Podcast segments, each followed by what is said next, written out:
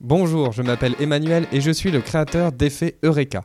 Avec Effet Eureka, surmontez vos doutes et vos craintes et ayez le courage d'oser et l'énergie pour vous dépasser.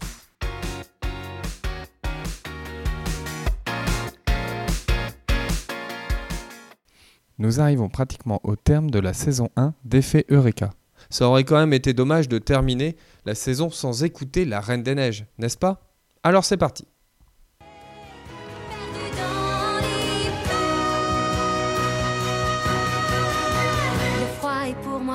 De la liberté. Je suis à peu près sûr que vous avez déjà entendu cette chanson en français. Mais l'avez-vous déjà entendue en anglais? Non? Allez, c'est parti.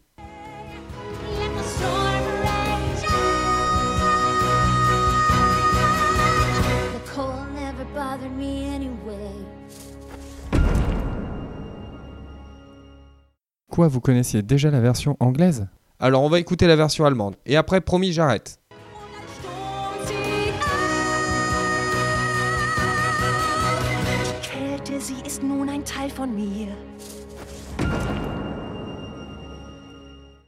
Si je vous ai fait écouter ces trois extraits, c'est que la phrase Le froid est pour moi le prix de la liberté est traduite de façon très différente selon les langues.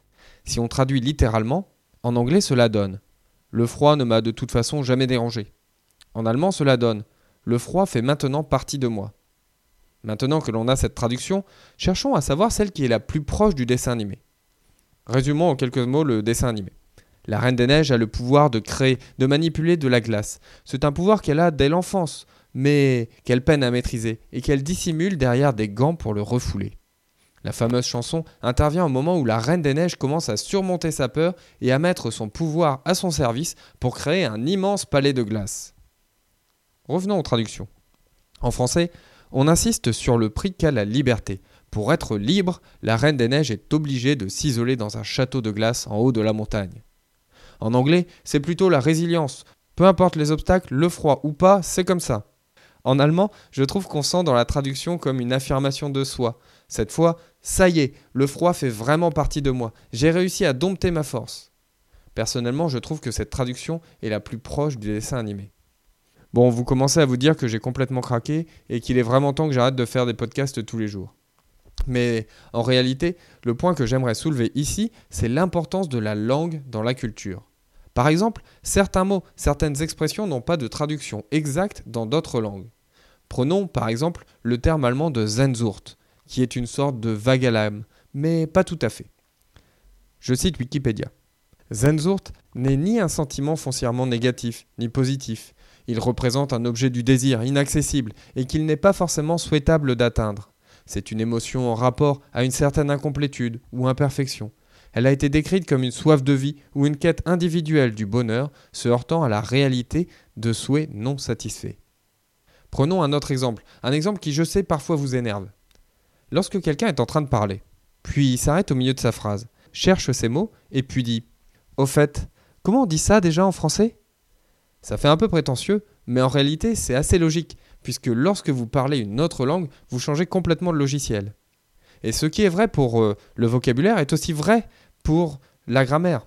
Pour rester sur la langue de Goethe, vous savez peut-être que certaines structures de phrases en allemand placent le verbe à la fin. Cela offre un avantage évident pour celui qui est en train de parler. Et oui, il est beaucoup plus difficile d'interrompre celui qui parle au milieu d'une phrase, puisque vous allez avoir du mal à comprendre le sens de la phrase si vous n'avez pas entendu le verbe. Ainsi, on est obligé d'écouter le locuteur jusqu'au bout avant de pouvoir répondre. Sans parler de langue étrangère, mieux comprendre sa propre langue nous permet aussi de mieux comprendre notre propre culture. À ce titre, nous pouvons jeter un œil à l'étymologie des mots, car chaque mot a un bagage, une origine, une histoire. Regardons simplement un instant l'étymologie du mot compassion. Ce mot vient de deux mots latins, comme, qui signifie avec, et patio, qui signifie souffrir. Ainsi, la compassion, c'est souffrir avec. En fait, la compassion, c'est ce que nous ressentons lorsque des parents nous disent que la chanson de la Reine des Neiges tourne en boucle chez eux. Je vous donne rendez-vous demain. D'ici là, prenez soin de vous et de ceux qui vous entourent.